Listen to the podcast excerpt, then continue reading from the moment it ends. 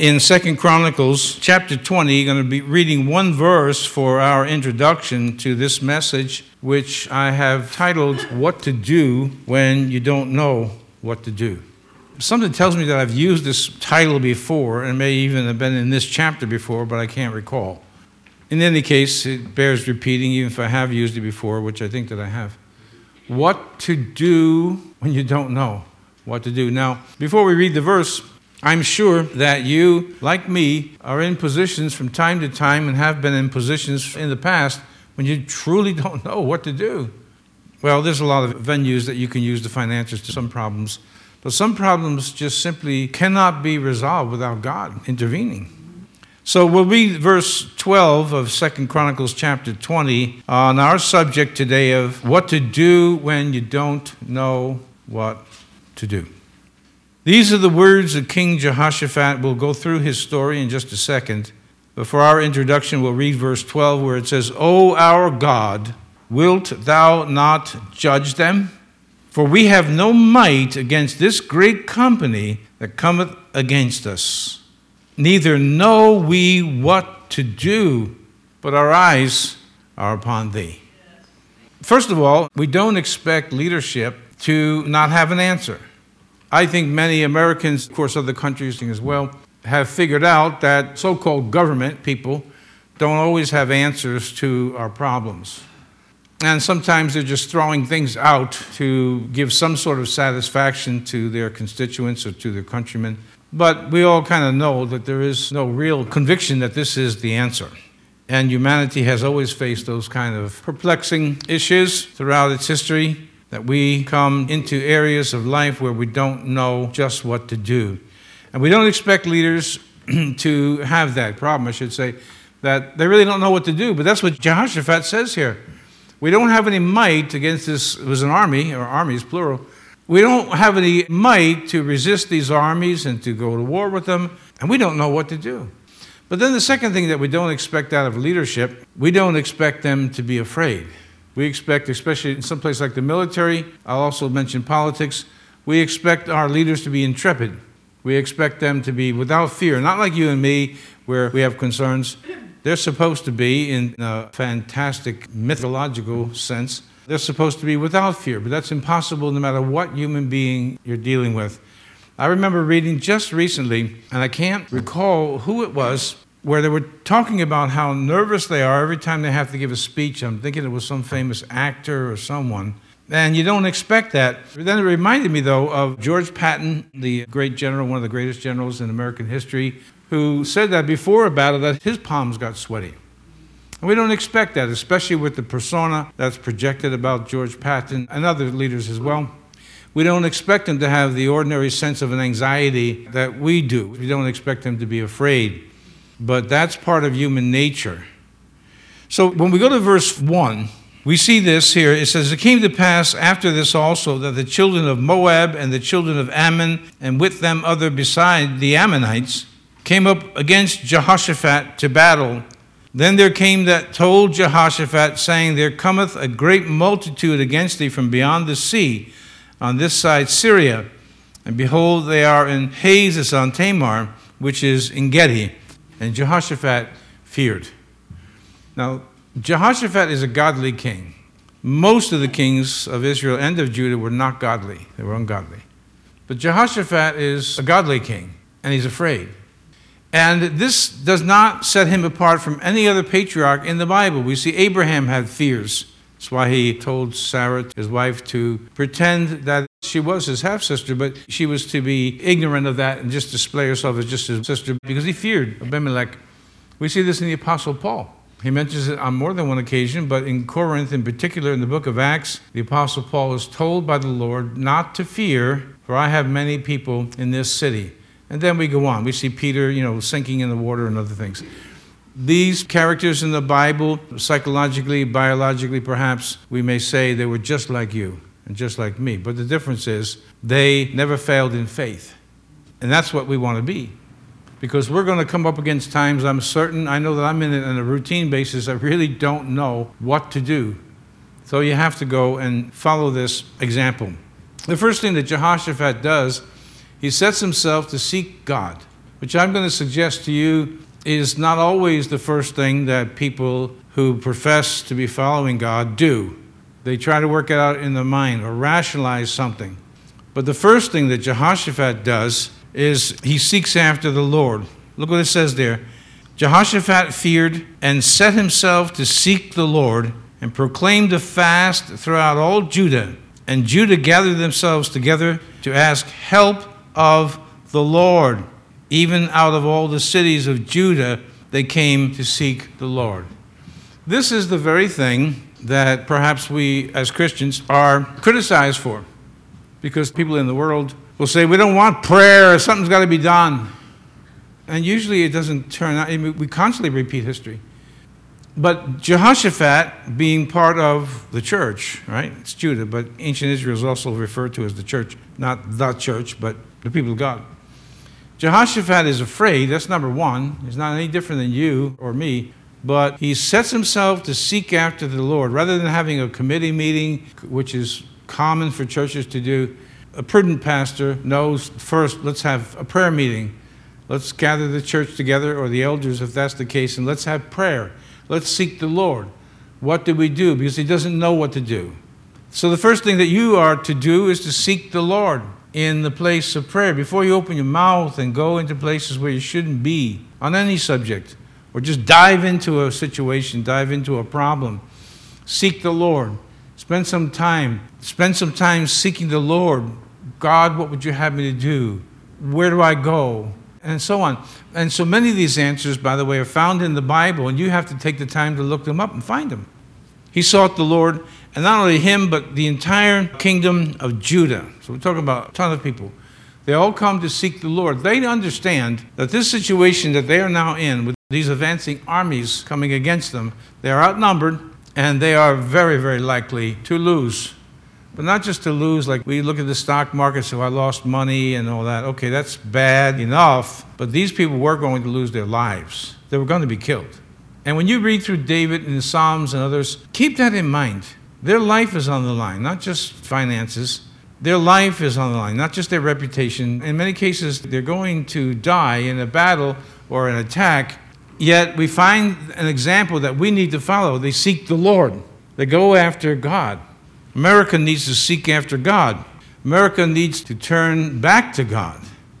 So Jehoshaphat, who is fearful and doesn't know what to do, as we just read, sets himself to seek the Lord. And there's a fasting that goes with it, which fasting is designed as an act of humility, just denying yourself some food to focus on God. And let's look at his prayer. And Jehoshaphat stood in the congregation of Judah and Jerusalem in the house of the Lord before the new court and said, O Lord God of our fathers, art not thou God in heaven? And we look at Jesus, and when the disciples, the apostles, ask him, Teach us to pray, this is the first thing that Jesus mentions Our Father who art in heaven. Now we know that he's here, obviously, as well, but his domain starts out from somewhere very, very deep in the universe, we presume, someplace that we can't see, even with the, the telescopes we have up there, the Hubble telescope and others, we can't see it. But that's the first premise. God is on his throne. God is a king. As I mentioned to you so frequently, God has not been elected. God has never been elected. It's not a democratic process when it comes to God, it's a monarchy, a divine monarchy with a benevolent God who made us, all of us. And that's the first premise of his prayer, just as Jesus tells the Our Father Art not thou God in heaven? Second thing is he accents the complete authority of God. This is something that we really need to understand in this generation right now. He says, O Lord God of our fathers, art not thou God in heaven? Number two, and rulest not thou over all the kingdoms of the heathen. All right, so that's anybody who wasn't a believer in Jehovah, which would at that time be a Jew. This is a critical point. No matter what is going on in our world, and so much of it that's upsetting, the fact is that God rules over every nation. So it doesn't matter what nation. Let's start with America. Congress, the Senate, at the federal level is not ruling over America ultimately. Yes, they have authority and they're ruling to some degree, but it is God who's ruling over America. That doesn't mean we have to acknowledge him. That doesn't mean we have to know it. That doesn't mean that we have to be in compliance with him. He's still ruling over America, Russia, China, any country you pick. The earth is the Lord's and the fullness thereof, the people and they that dwell therein. They don't have to know him, they don't have to acknowledge him, they don't have to like him. They can make arguments that he doesn't even exist, but he still rules over them. He still rules over America. He still rules over Russia. He still rules over China. It doesn't matter what kind of government or who's in positions of uh, so-called of authority that you have authority, but it's the same type of authority that Satan has. It is a permissible authority. A permissible authority is what Satan has. Satan cannot do anything he wants. By the way, and let me remind you of this when it comes to Satan, who is who we are actually fighting. He is not everywhere present. He is not omniscient. He does not know all things. He is not omnipotent, doesn't have all power, and on and on and on. He's all over the place with his minions, but he's still not like God. He's not God. Don't attribute the attributes of God to Satan. He doesn't know all your thoughts and so on. God does, but Satan does not. And man doesn't either. Man doesn't know what you're thinking and all of this here, and so often as we know ourselves, and even people sometimes we consult. When we don't know what to do, sometimes we consult people who are equally perplexed by the question that we give them or the problem that we give them. And they don't know what precisely to do as well. We see this perhaps uh, more frequently in some type of disease where they're not used to it. What do we do? And they have to consult with each other, which is fine. But you need to know and you need to accent that wherever you go on the earth, God is still ruling in every single nation. He has established his throne in the heavens, it says in the Psalms, and his kingdom rules over all. We're simply praying, Thy kingdom come, to manifest on the earth. But in reality, it's already working on the earth. Sometimes when I see little tiny insects, I'm reminded of God calling locusts his army. At any moment, he can unleash them and all of our food would be gone. And in some cases, he does. Why? Because God is in absolute control, he's the absolute authority. Second thing that Jehoshaphat accents in his prayer. And then he says this And in thine hand is there not power and might, so that none is able to withstand thee. God gives a command, no one can withstand it. No one can alter it. No one can amend it. No one can change it. And so we go to prayer and we ask God for many things. If God gives his approval and answers our prayers, whether it's for us individually, corporately, or country, whatever, no one can stop it. I want to tell you, I have run this through my mind thousands of times when I look at what's going on in the world, what's going on in the country. And I'm not proposing that people shouldn't do anything to curb violence or help drug addiction or marriages or anything. I am proposing, though, in my own mind, in my opinion, is that it's beyond man. We need God to intervene. We need God to come in in such a way that there'll be no doubt this is the so called act of God. That's my opinion. That's truly what I believe. And again, I'm not advocating we don't do anything. I'm just simply saying that our efforts will be well, look at here, let's, here's the verse. Except the Lord keep the city, the watchman wakes in vain. Unless God is watching over the city, doesn't matter if you have an armed guard on the wall. Unless the Lord builds the house, the beginning of that verse, unless the Lord builds the house, they're laboring in vain that build it. Castles in the sand fall into the sea eventually. And in thy hand is there not power and might, so that none is able to withstand thee. Man likes to brag about his power and his accomplishments, but Jehoshaphat had the knowledge that you need, that when God speaks, no one can withstand it. No one. Some years ago, without going through all the details, when some of my board members and myself were not in a good way, good relationship, and I was unhappy with the way they were treating me. And I told them, I told them straight out, God blesses my life. There's nothing you could do to stop it. Nothing. And I'll never forget the one place I've been, I've been a few places in my lifetime. The one place I've ever been where I said, I could live here, and that was Hawaii. and my wife had won a trip and went there, and then the rule of the company was well, Hawaii is your first trip, but you never go back. Then you go to these different places, which were all good. They were fine. And then she won another trip, and the places that they had picked out that year didn't interest me or her. And I said, Well, ask them to go back to Hawaii. And she said, No, there's a rule. I said, Just ask them anyway. Ask him anyway, because I had prayed. I said, You ask them, and they're going to give you permission. And uh, when I got home, I said, Did you ask them? Yeah. I said, What did they say? Yeah, we can go to Hawaii. there was a time when those close to me called me God's brat because I actually got answers to prayer. But you want to get answers to prayer. But then we have to play by the rules, but you have to realize who God is. You got to elevate your view to what the Bible says about him. Jehoshaphat goes on to say, Art not thou our God? Now it gets personal. He's not just God, and He is the God of all the earth. He is the God, literally, of every human being, of everything on the earth. But He's not everyone's God. When we talk about receiving Christ as Lord and personal Savior, that makes you able to be able to say, He's my God. He's our God. My God. The Apostle Paul said, My God shall supply all of your need. This is very specific, speaking to the church of Philippi, and he says, My God will supply your needs. Our God, art not thou our God, who didst drive out the inhabitants of this land before thy people Israel, and gavest it to the seed of Abraham thy friend forever. Aren't you our God? Aren't you the God that when you speak, no one could withstand it? Aren't you the God that rules over all the kingdoms of the Moabites and the Ammonites and the children of Mount Seir and on and on and on? So keep that in mind. Keep that in mind when you're reading the news and you're hearing things and whatever your neighbors bring to you. God always did and He always will rule over the nations. He has initiated a plan since man has fallen. This is a fallen world. You should every day get up, expect to be frustrated in one area or the other. Because if you can expect to be frustrated, you won't be disappointed when you are. Meaning, you're not going to be overly frustrated. Things are happening all the time. And I'm frustrated a lot. It has to be daily and probably more than once on a daily basis. Frustrated.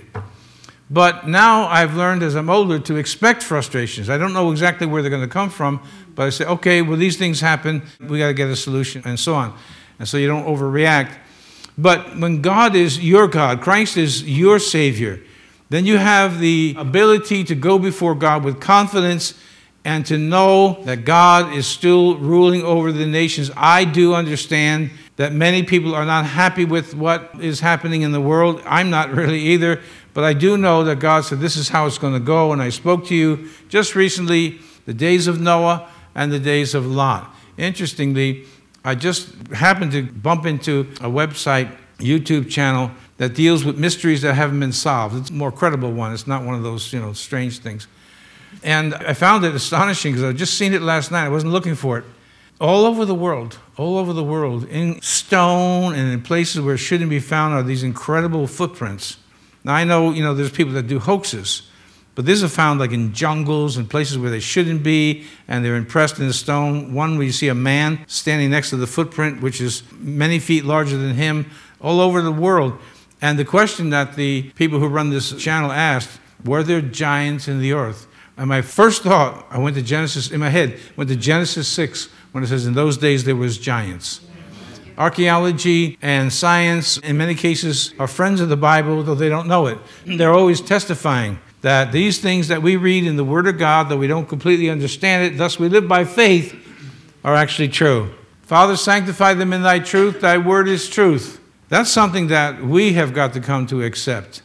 Let me ask you a question here. Why in the world would you buy a product that you know does not work?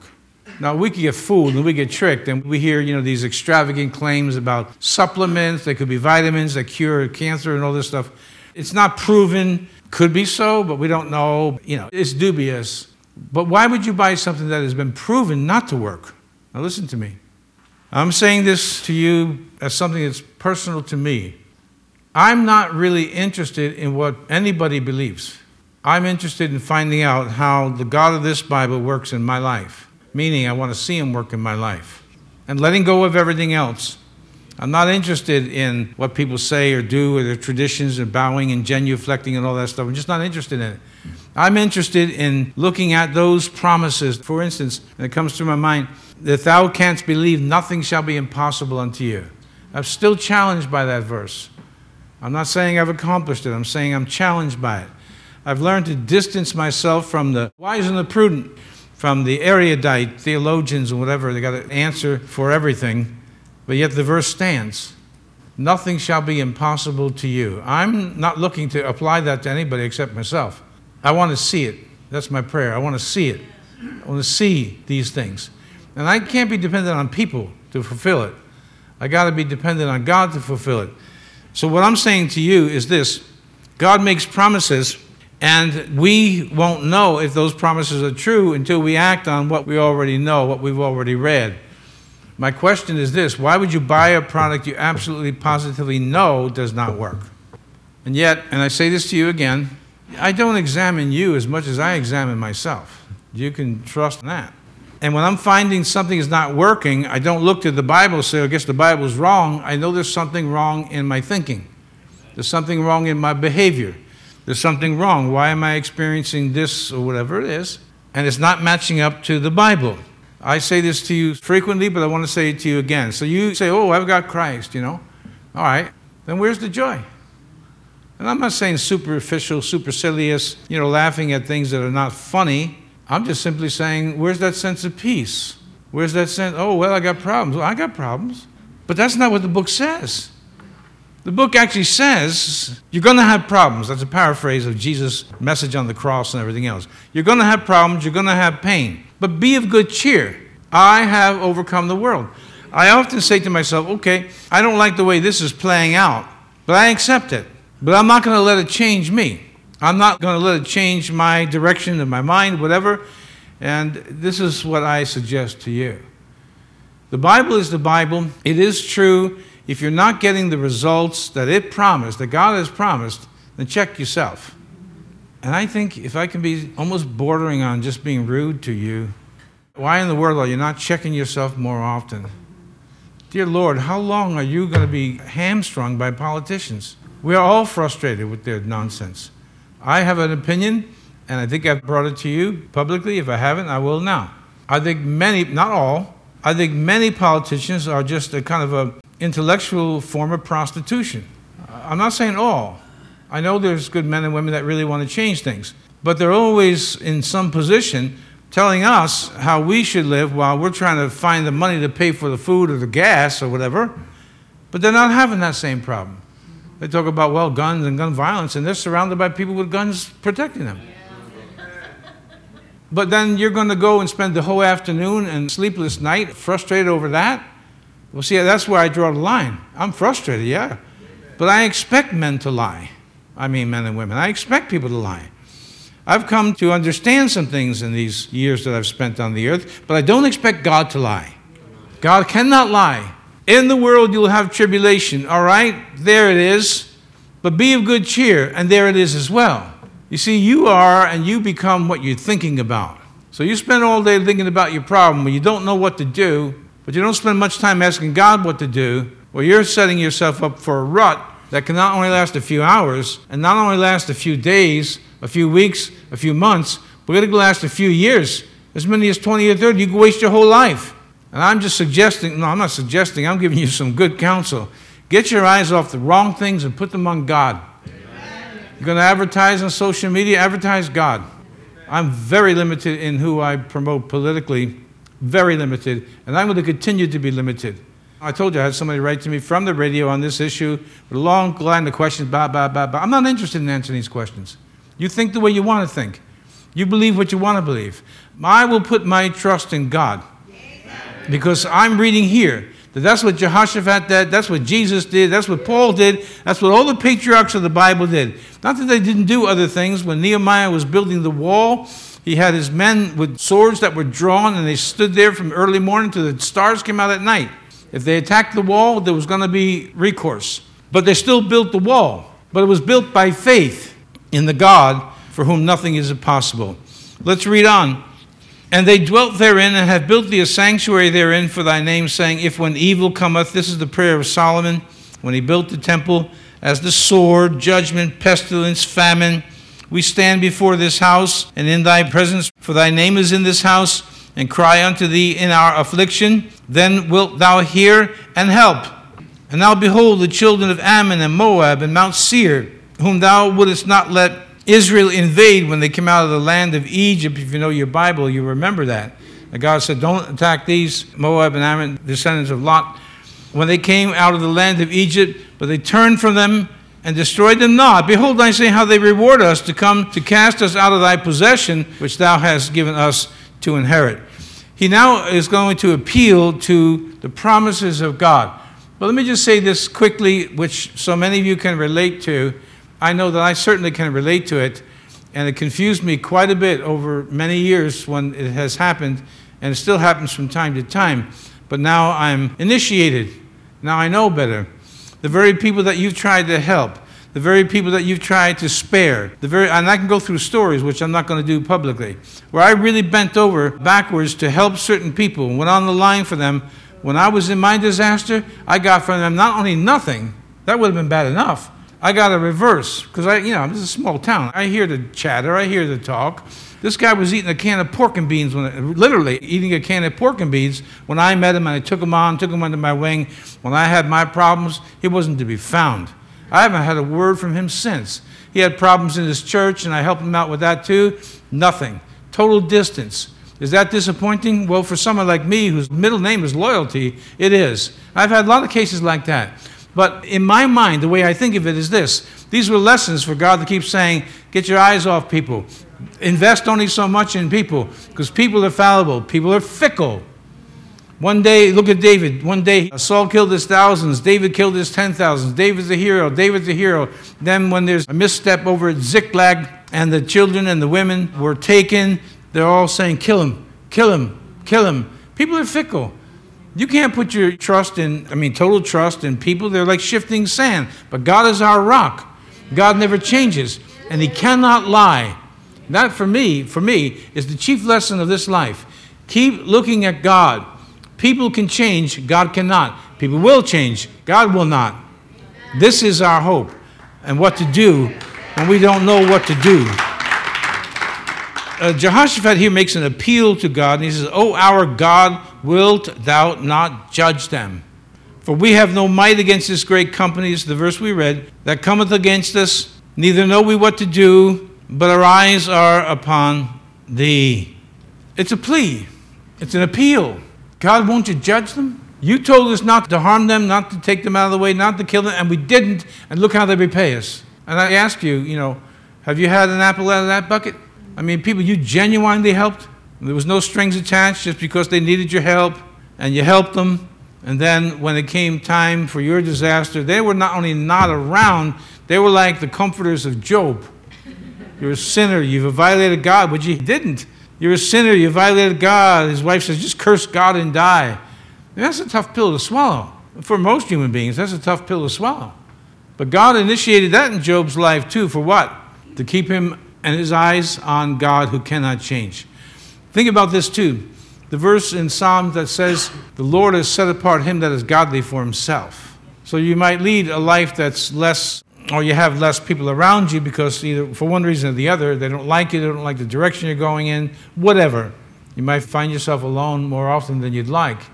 But it's a compliment if you're truly following Christ because God has set apart him that is godly for himself.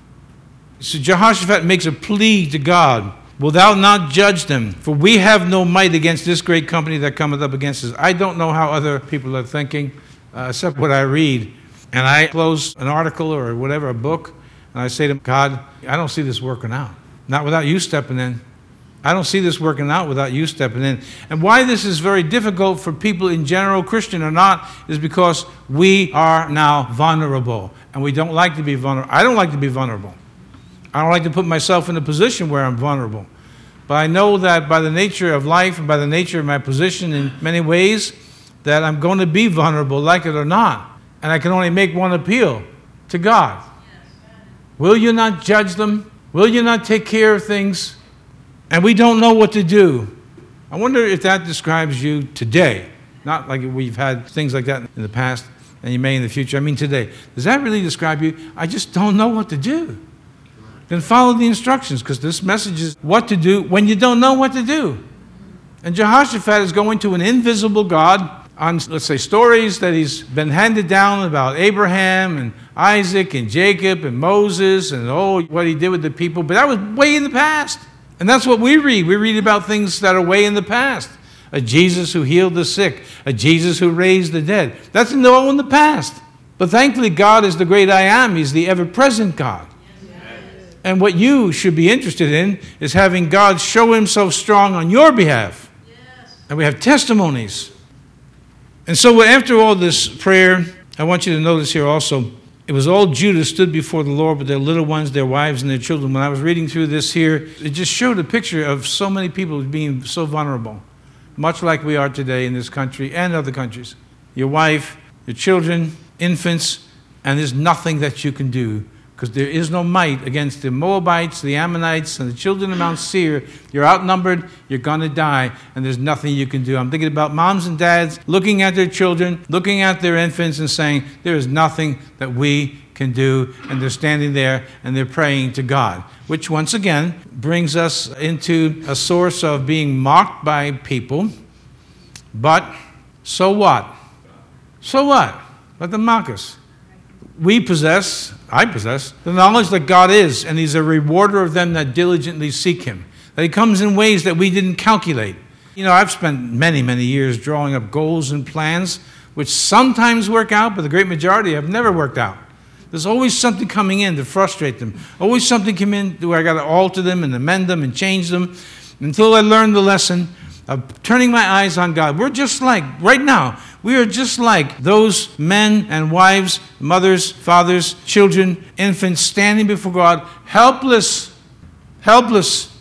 And then upon Jehaziel, the son of Zechariah, the son of Benaiah, the son of Jael, the son of Mattaniah, a Levite of the sons of Asaph, came the Spirit of the Lord in the midst of the congregation, and he said, Hearken ye all Judah and ye inhabitants of Jerusalem, and thou King Jehoshaphat. Now, this is a prophet, obviously. I want to just turn that into a general statement of the Word of God, the Bible. The Word of God now comes. They're in great distress, and they don't know what to do, as we read. And God gives His Word through Jehaziel that we have with us to this day. And He says this this is one of my favorite phrases in the Bible Thus saith the Lord. Now, you may make the assumption of Christian people everywhere that this always satisfies them. God has said. But I'm going to tell you, after almost a half a decade in the ministry, it doesn't. It's nice to hear. I've told you this story before, but I'll go through it real quickly once again. Television stations going up, some of the leaders in the area are together to have a meeting. One was the owner of a large radio station, and they're talking about how do we get this thing going, and fundraisers, and money, and uh, whatever else, and getting people in. You know, all that's, I guess, to some degree necessary. And I raised my hand. I said, Well, how about we pray? And the guy that owned the radio station got irritated and angry. He says, Yeah, yeah, prayer, prayer, prayer, prayer, prayer. Yeah, yeah, yeah. But we're talking about money. Now, inside, the flame is lit in me. And I said, Well, this is not the place to start a debate. I'll just shut my mouth. I'm telling you now, unless he's changed his view, he has no conception of the power of God. He sees things in the way that you read about how to have success in the world and books put out by people like Grant Cardone and other things where they, they you know, you ever see the commercials on YouTube and other places? They throw like a confetti of money and they're drowning in money. That's the philosophy of the world. That's the philosophy of those that don't know God. God will supply all of his needs, all of our needs rather, according to his riches and glory by Christ Jesus, and then some, in my experience at least, but here, Jehaziel comes with these four words Thus saith the Lord, thus saith God Himself. Be not afraid nor dismayed by reason of this great multitude. And that is the proverbial easier to say than it is to do. Don't be afraid. Don't be afraid of this great multitude. Don't be afraid of this problem for which you have no strength at all. Don't be afraid of it. Don't be dismayed. Because he's going to say, it's not your problem. Well, it is their problem. Now he says, No, it's not your problem, for the battle is not yours, but God's. When I stand here and represent the Lord and preaching in the Word, and you go out in the community, you represent the Lord, we are not doing our work, we are doing His work. It's His church, it's His Bible. It's the earth, as I said, the earth is the Lord, it's all His. I'm assisting Him, He is not assisting me. Jesus didn't say to me or to any other preacher, I'll build your church. Because that's, again, this is my view. That's the mess we got ourselves in now. You could take the church with a capital C and break it apart, and every single denomination is splintered all over the place. Again, I say this is not easily resolved, but it's because men have interjected their own thoughts all over the place. In some places, many places, where it's just not necessary, and everything is broken apart. How is it that you can go to any city in the world and there's 50, 60, 70, 80 different churches that don't even talk to each other, don't even acknowledge each other? Me, because I've always been a thinker, if Jesus didn't save me the way he saved me, I would not be a believer.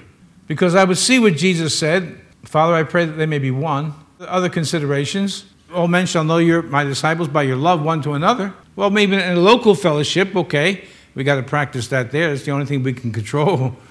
But I brush by people all the time that I find out after a year of knowing them. Oh, yeah, I'm born again. I said, You are? You really? I mean, how did that not come up in a conversation in the course of a year? Now think about it. Are people buying something that doesn't work? Well, it's not the Bible. The Bible works. What, what are they buying? Where's the sense that no matter how deep I am in the quicksand, this is going to work out because God's in control and God promised to save me? Where is that type of faith? Listen, just like a muscle, that type of faith has to be built. And guess how it's built? It's built through stress, the same way muscles are built. You want to get progress in your physical fitness program, you want to get stronger, then you're going to have to stress those muscles. You can't go along with that's a good enough program. You're going to have one that's just, you have a little muscle soreness the next day or two days later. And that's how God grows our faith. He walks us into a situation where we don't have faith. And then we have to make a choice either to believe God or not. In any case, I mentioned this to you. Why would you buy something you know doesn't work? And I'm saying that to you this way. When people look at you, what are they looking at? And you say, Oh, come with me. Now, again, if you were dealing with me, I would, and I have said this to people before I was a Christian. Why? I was invited to church before I was a Christian. Remember one guy, of course, we're all young at the time, and he joined some group it wasn't strictly a Christian group, some kind of cult, but I said, Why? Why should I come? Well, all I can say is when the greater comes, the lesser fades. I said, Yeah, okay, I get it, but why should I come with you? I never did. And you know why? Because he didn't present me with an argument that was intelligent enough to get me interested. Okay, I'll give it a try. I did try Eastern religions. You say, why? Because it seemed at the time that they got results. But he lived in my neighborhood, and I knew him. And so I'm thinking to myself, and I knew what other things he was doing. There's no changing you. And you want me to come with you for what? I'm already doing that. What you're doing, I'm already doing. There's no change. Now, when are we going to come to the point where we understand that there's an obligation for us to advertise Christ properly? That does not mean everybody's going to like it. And I would encourage you to really study Jesus. Just Matthew, Mark, Luke, and John. Just really study Jesus. You'll find out that he did many things we would not do. Yeah, we talk about his healing. Okay, we'll do that. And his prayer life. Okay, yeah, maybe we'll do that. And the reading of the word. Well, I'd like to read, but you know, yeah, okay. These are all excuses. And if we want to affect the world, we got to stop with all the excuses. Well, people are not buying things mainly because it's just not a credible argument there. I mean, in the lifestyle and the behavior to draw them. And then when there is, the Bible says, "Marvel not, my brother, if the world hate you." They hate the position. Some may watch this message and hate the fact that I said we've got to pray for our country. Ah, don't send me your thoughts and your prayers. That's what we have to deal with. Why would you buy a product that doesn't work? Why would this man keep saying to me, oh, well, with the greater comes the lesser fades? It's a nice, trim slogan, but there was no change in his life. So I never went. Thankfully, Christ saved me all by myself in my bedroom, and that changed me to this very day. And I'm grateful for that, that he didn't drag me through so many churches and everybody's this and that, and theologies all over the place, and people's lives don't match up to what this book says. And I'm not saying that mine does 100% either, but that's what I'm striving for, no matter what the cost.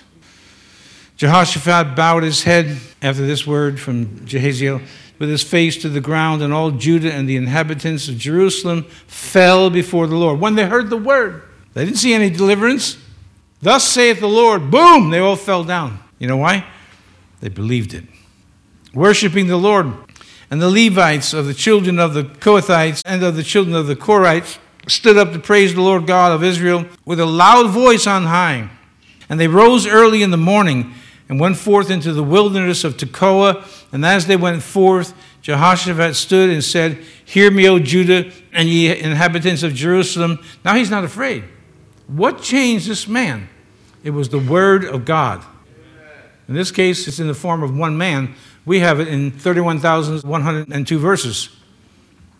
Jehoshaphat said, Hear me, O Judah, and ye inhabitants of Jerusalem, believe in the Lord your God, and so shall ye be established. Believe his prophets, so shall ye prosper. And when he had consulted with the people, he appointed singers unto the Lord, that they should praise the beauty of holiness. And they went out before the army and to say, Praise the Lord, for his mercy endureth forever. I am certain I have never seen or heard of any military commander of any country ever said, This is the strategy for this battle. Send out the choir. Have them start singing about the goodness of a God that we have not seen, a God that we have not touched, a God that is beyond us. He's supernature, He's supernatural. And let's praise His mercy. You see, now all of a sudden, Jehoshaphat is encouraged. He's not afraid anymore.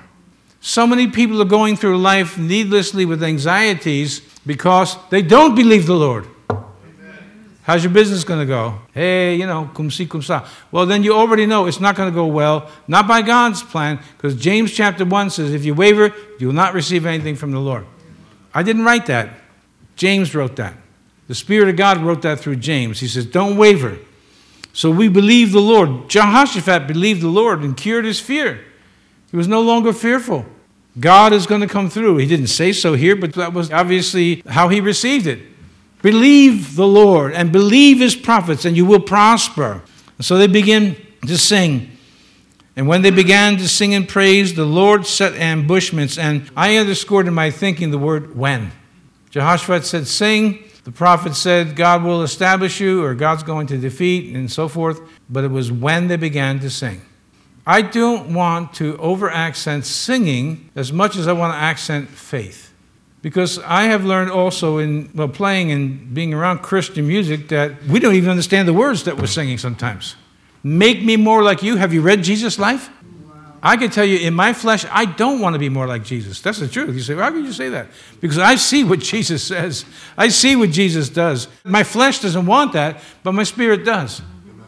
Make me more like you? Seriously? Make me more like you? I could say a lot on that. And you sang it this morning. So now you have two choices. Go forward with that or ask God to take it back. I want to take it back. I don't want to be more like you. I want to be sort of like you. You see, but that doesn't move well from the pulpit, does it? Look at, we use this expression in the 60s let's get real. You really want to be more like Jesus? I'm telling you the truth. I don't. That's the truth. Because I know what it's going to require of me but I'm going anyway.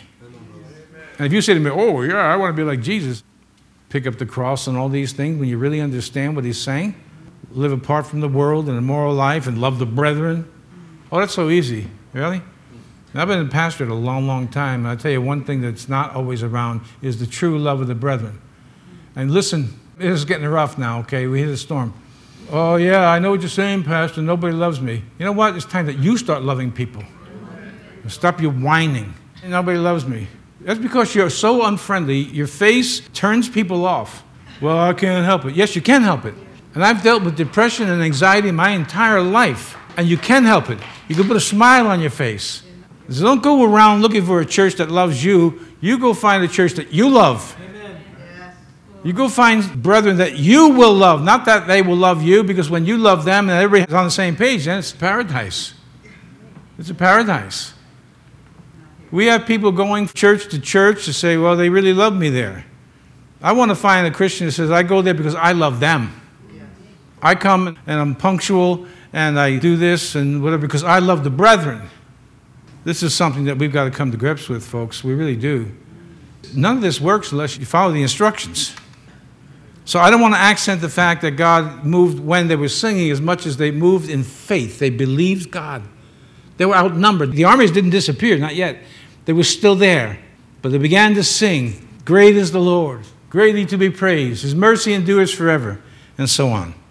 And when they began to sing and to praise, the Lord set ambushments against the children of Ammon, Moab, and Mount Seir, which were come up against Judah, and they were smitten. The enemy was smitten. For the children of Ammon and Moab stood up against the inhabitants of Mount Seir, utterly to slay and to destroy them. And when they had made an end of the inhabitants of Seir, everyone helped to destroy another. And when Judah came toward the watchtower in the wilderness, they looked unto the multitude, and behold, there were dead bodies fallen to the earth and unescaped. This is the testimony of the Bible. Amen. My opinion is that Americans will still go their own way. Don't be one of them. Follow the Lord and then do your duty. Front of my house, there's some political signs uh, from local politicians. They asked me to put them there, and they're there. That's the best I can do at the moment. I have an American flag and a Marine Corps flag, and they're flying, and other things that I can do, but I understand that my help comes from the Lord, the maker of heaven and earth. One last thing I want to leave you with this here. Remember where they started. They started in fear. Jehoshaphat started in fear, consternation, did not know what to do. They did not know where to go. They had already had a death sentence on them. But we read here near the end of the chapter, and when Jehoshaphat and his people came to take away the spoil of them, they found among them in abundance both riches with the dead bodies and precious jewels, which they stripped off for themselves, more than they could carry away. So much they couldn't carry it all. And they were three days in gathering of the spoil. It was so much. Three full days. Just taking the jewels and the gold or whatever else was there. And on the fourth day, they assembled themselves in the valley of Berachah, for there they blessed the Lord. Therefore, the name of the same place was called the valley of Berachah unto this day. Then they returned, every man of Judah and Jerusalem and Jehoshaphat in the forefront of them, to go against to Jerusalem with joy. That's not how they started. Right? They didn't start with joy. They started with fear. I said this to you Wednesday at the end of the Bible study. I'm going to repeat it. Now, don't get insulted. Try not to get insulted because you know that I have a heart for anxiety, depression, and mental health and all that. Number one, it's no credit to say, oh, it's heredity. I've always been a nervous person. See, Jesus is in the business of curing your nervous problems. When the Bible says be careful for nothing, that word means anxiety.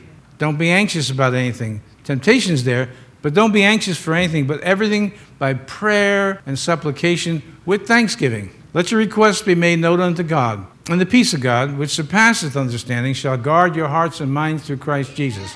That's the instruction. So you don't want to be found in a position where you're almost bragging on the fact that you're nervous or bragging on the fact that, well, this is, you know, my mother was the same way. Well, we're not talking about your mother, we're talking about you. And God has not given you, not given me the spirit of fear, but of power and of love and a sound mind. And we choose which way we're going to think. You say, well, I've had a nervous habit for decades and decades. Don't matter how long you've had it. Even secular psychiatry has proven that those things can be cured. And I don't mean just with medications, they can be cured with skills that you learn to overcome it. If the secular world can understand that, how come the Christian can't? That you can overcome your fear. You can start in fear in the early part of your life and go through your life and struggle with it, which some do, but you can end in joy in the knowledge that you overcame it, that you conquered it. It came against you, greeted you, may greet you every morning when you get up out of bed. All the things are bad are going to happen to you today. Until you get up and say, Nah, this is the day the Lord has made. I will rejoice and be glad in it while the symptoms are still there, whether it's aches and pains or whatever. This is how we overcome. This is how we overcome. And this is how we learn what to do when we don't know what to do. We follow the instructions. Let me finish. They came to Jerusalem with psalteries and harps and trumpets unto the house of the Lord, that would be the temple. And the fear of God was on all the kingdoms of those countries when they had heard that the Lord fought against the enemies of Israel. So the realm of Jehoshaphat was quiet, for his God gave him rest round about. What a happy ending to a story. It starts in fear. The message is that you're going to be overcome, and in the natural, that's what would have happened. They would have been overcome. And here's two words to learn but God. Here's two words to keep in your vocabulary but God. Well, you know, our country, this, that, that. yeah, but God. And our president, blah, blah, blah. Yeah, but God. Keep in mind who's running the country. I mean, ultimately running the country. It's God. God hasn't let go of his planet. God didn't say, oh, he hasn't let go of his planet. Even the little children saying he's got the whole world. Where is it? It's not in the hands of Democrats. But I'm equally glad it's not in the hands of Republicans or conservatives or libertarians. I'm just glad it's not in the hands of any human being. It's not in the hands of the Pope. It's not in the hands of this pastor. It's in the hands of God Almighty.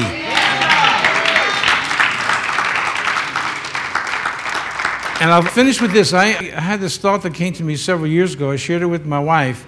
I was looking at where, where we stay, the cottages are very close together, and I was looking through the little couple feet between the cottages and looking down the road through the houses. Not through the house, but the back of the house. And it occurred to me that there's a way to walk through this, just like the narrow way. There's a way to walk and not be touched by the scourge that's on this world now. And that way is just simply following Jesus here. And I say this to you, and it is an overextension of what I actually believe, but I say for the effect. I've totally given up on Christianity. Yeah, I have. I've been in it long enough. I was born in it, then water baptized in it. Well, that's biblical. I've seen and heard a lot of things, but nothing, nothing has changed me except Christ. Amen. Christ. Christ Himself, Jesus.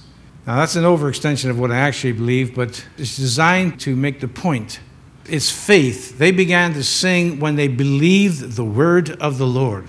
Look at when we believe this word, all the signs that we read about, and most of them are not good, in the Bible earthquakes, famines, pestilences, and violence, and days of Noah and Lot. When we read that, then we read the paper, as I shared with you Sunday, and they match up, spirit goes down. Jesus didn't say that. He said, when you see these things, look up, for your redemption is very close even at the door. That is what I believe. I truly do. I believe these are the days of Noah. I think there's much more to come, or more to come anyway. These are the days of Lot. There's more to come in that area and other things as well. The question is will you be filled with fear? And will you spread that fear? Though I'm telling you right now, you try to spread that fear in this congregation, I'm going to find where the cancer is coming from and set you straight. Because I'm not going to let the cancer spread through. I have never done it in my ministry because someone feels like whatever they have a right. No, no. It's the book, it's the Bible. And there's a way to walk through this. As much as there's a center aisle in front of me, there's a way to walk through this God's way. That's why I'm trying to reference Christianity. Christianity depends on who you're talking to. Jesus is Jesus, He never changes, He's always the same. So, what will you do? You say, Oh, Pastor, you know, that's me today. I don't know what to do. I'm there a lot. I got a few things on my mind right now. I'm telling you, I don't know what the solution is just yet. One I have to work on today. But I'm not going to let it take my sleep from me at night, nor am I going to be pushed around by circumstances. I'm just going to allow God to be God and remind myself this is going to work out. This is going to work out. And I'm wondering if today you were in that category. I mean, you just don't know what to do. And here God is spelling it out for you with the life of prayer, belief on His Word, whether you sing or not, to me at least, some preacher's going to make a whole thing about singing. To me, it wasn't the singing, it was the faith that made them sing. What is the choice you are making right now? To believe God or to not believe God? I mean, what's your choice? What are you going to do? Now, listen, you say, I'm believing God. No, that would be the expected answer. But understand that when you believe God, you will be challenged. Satan will challenge you. He's not going to just say, oh, there's another one that made a reception to faith and he received faith, so let's move on. That's just the opposite. They look, these satanic beings, you know, whoever they are, they look for those who have faith to, boom, to just do what damage they can do. So I'm just saying, just get primed for a fight, but get primed for a fight that you expect to win. Father, we come before you this morning in Jesus' mighty name. And we read about Paul. He has fought the good fight of faith, is what he said. And we are in a fight now, just the same as every saint that ever went before us in the Bible, in the book, in history. We're in the same exact fight with some circumstances that are a little different, peculiar to this age. But I pray today everyone that's here, everyone that's watching, everyone that's listening by way of the radio would make a decision to walk in faith and believe and trust in you. Trust God. Then they'll know what to do when they don't know what to do. Oh God, pour out your spirit and refresh your people. Refresh their vision, refresh their knowledge. Help them to see, as Isaiah did. In the year that King Uzziah died, he said, I saw also the Lord. He was saddened by the death of King Uzziah, but he said, But then I saw also the Lord. He was high and lifted up. His train filled the temple. And the angels cried, Holy, holy, holy is the Lord. God, help us today to see this same vision, to see what the problem is but also to see above the problem is God who cannot be touched, who cannot be moved, cannot lie, and is all powerful. God, help us to see you. Help us to see Jesus. Help us to see your plan coming to pass in our life. And we give you the praise And we give you the glory. And we give you the honor. For you truly are great and you are greatly to be praised. Change our hearts, O God, we sang it earlier. Make them ever true. Change our hearts, O God, because your plan for our individual lives is to make us more like you. We bless you. We praise you today for all these things. Oh, give thanks unto the Lord. Give thanks unto the Lord, for he is good. Give thanks to the Lord. Do you wonder, like, what's going to be this week? We're going to face this week. I don't know. I don't just mean corporately either. I mean, I don't even know what I'm facing. But I only have two choices go forward or go backward. There's no place to hide, there's no place to go. go forward or go backward. Going forward. Going forward, trusting God. And I pray that you do the same. So, Father, we thank you. Another week has passed. Hard to believe how many years have gone by since I first arrived here in Amsterdam, New York. But that's how life goes, it's a vapor. Help the fearful to no longer be fearful and to fight against it, the depressed to no longer be depressed and fight against it, and lift up their spirit, lift up their soul. We give you praise once again, God. We give you thanks. Help us to be reminded two great commandments upon which the entire Bible hangs love you with all the heart, all the soul, all the mind, and all the strength, then to love one another. And we give you all the praise, give you all the glory, give you all the honor today in Jesus' mighty name. Can you say amen with me? Amen. amen.